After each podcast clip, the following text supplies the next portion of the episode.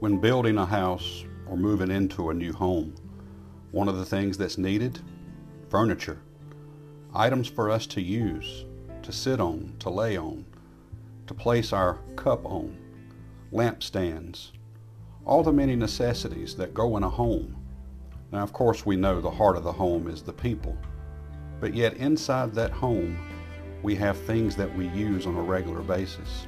And we end up with a favorite chair, a favorite couch, a favorite room. And so our homes, they're special. Back in the Old Testament, you've heard me speak many a times of the tabernacle. Today, at one of our preachers' meetings, a gentleman by the name of John Moxley was there, a preacher of many years. He's 95 years old and he stepped into the pulpit once again. He wrote a book about the tabernacle. He used to travel to churches and dress as the high priest and speak of all the articles that were inside God's house, and all of them were significant. And believe it or not, each one of them pointed to the works of Christ and to the person of Christ. One in particular was called the brazen altar. John Moxley writes, the significance of the altar was the blood. Without the blood of the sacrifices, there was no appeasement of God's wrath on their sin. At the altar, we see love and wrath, righteousness and peace, and a union between the heart of man and God. However, the primary purpose of the altar was for atonement. He goes on to say, No one was ever saved without the shedding of blood.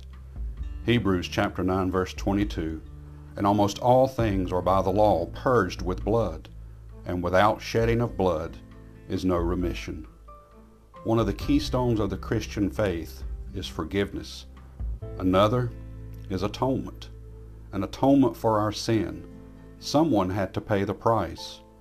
And so the brazen altar is moved into the tabernacle, and the sacrifice of animals took place, that the blood may be seen by Christ, may be seen by God, that his wrath would be turned to love because of acceptance of a sacrifice.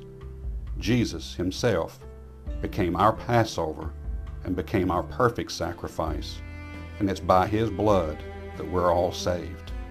Never forget the beauty of the instruments of the home, and especially never forget the articles of the tabernacle, all that came true in the person of Christ to save your soul. May God bless you and have a wonderful day.